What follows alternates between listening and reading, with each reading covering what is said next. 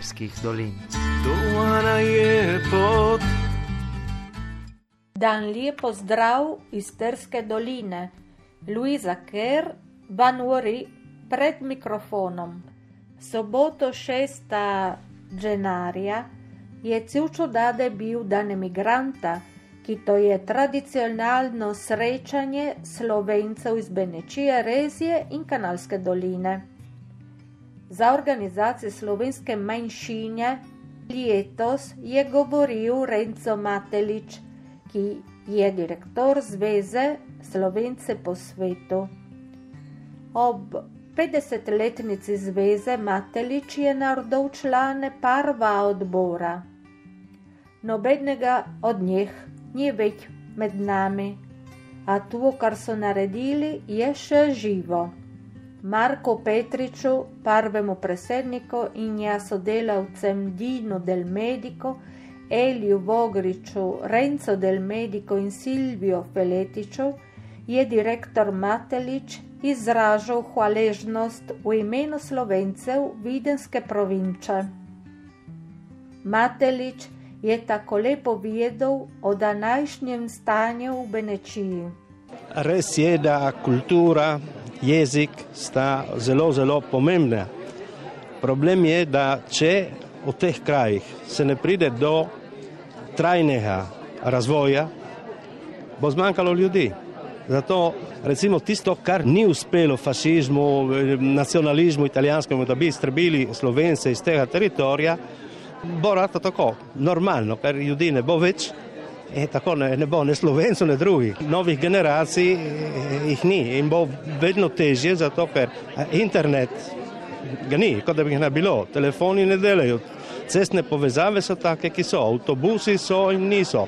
Tudi solobuši za zapeljati otroke v šolo, tudi pri tem so težave. Je težko ne, obdržati živen teritorij, živeno kulturo, ko ljudje nimajo materialne baze, da bi obstajali na tem teritoriju. Sedem mladih od Avstralije, Argentine, ki imajo korenine v Keneboli, Bardo, Anu podbonjescu, saj so njih starše in onu je šli strebuhan za kruhan iz telih krajev, so bili dva tedna v naših krajih. Zveza Slovenci po svetu je za nje par pravila seminar, da bi poznali kraje, kulturo, anu zgodovino Benečije in posebno, da bi poglobili svojo identiteto. Obiskali so še Tersko dolino so videli etnografski muzej, anu so poslušali, kako so eto živeli njihove stare prekujte po svetu. Potem so okusili se jedi Terske doline, odsikano anu požgane. Lijep dan so preživeli tu Terske doline. veseli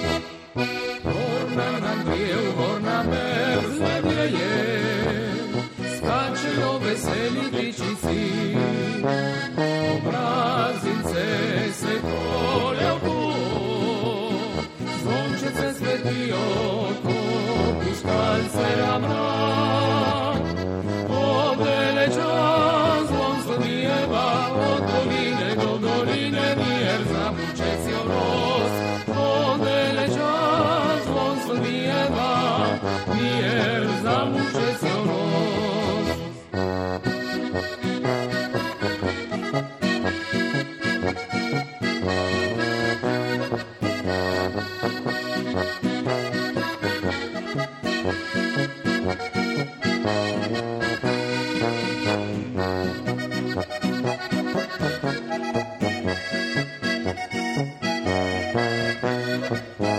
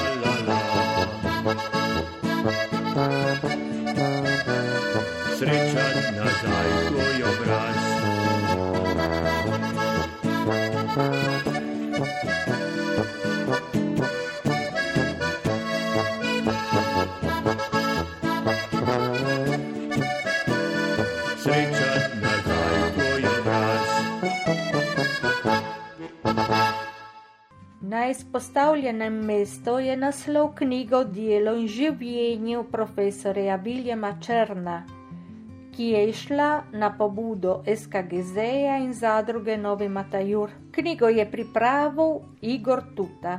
Prva prezentacion je bil Bardo 12. januarja, takrat se je zbralo zares polno ljudi. In potem, ko te, ki so se naredili publikacion, je uril še domače far Renzo Caligaro, anu prvi president Republike Slovenije Milan Kučan.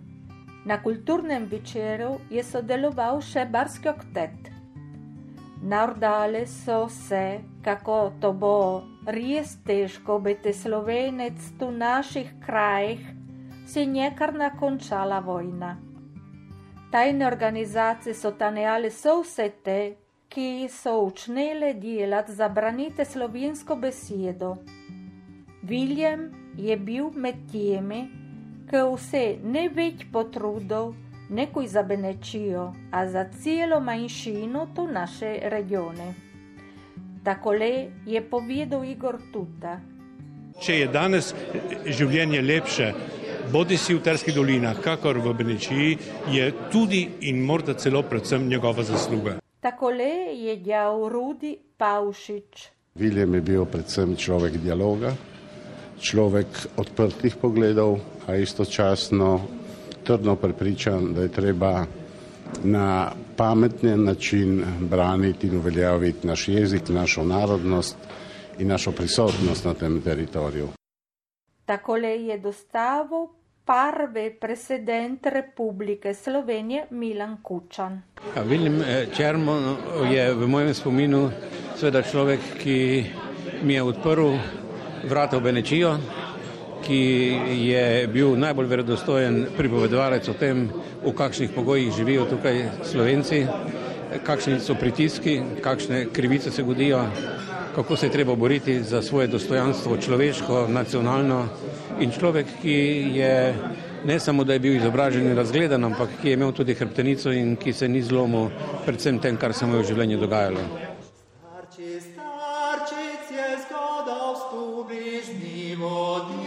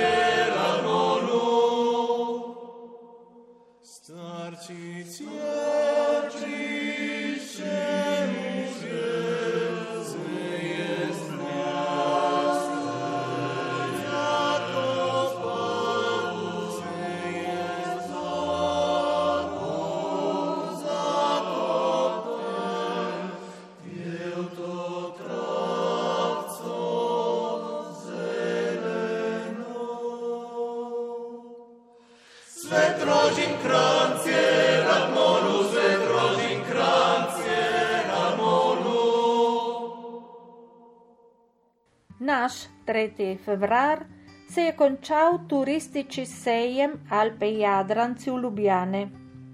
Inštitut za slovensko kulturo iz Petra je imel dan svoj prostor za prezentate leposti vseh naših dolin. Tej, ki na nam povedala Marina Črnetič, ki na ba ejto na Slovenci iz mesta ne veliko poznajo naših krajev in si nje manj vedo, kaj to, na si nje živi na slovenska manjšina. Doroto je, ker je to sredla veliko turističnih agencij, ki bojo pomale zaorganizirati kak izlet v tele naše kraje. Je pust in barjene anusedliščene numajo že narete sve pustne komedije, ki je bojo in šenali soboto 10. februarja, ta na dvi in pol popodne, ta na pustne plače v sedliščah. Barjene nojo pročesate so vse te, ki so naredili kak reh tu dolini prejšnjo leto. Sedlišče ne paj, nočjo jim vedate, ta na plačo znana lepa moža Kazanova. Za nas to je vse. Hvala lepa za poslušanje oddaje Pot do Terskih dolin.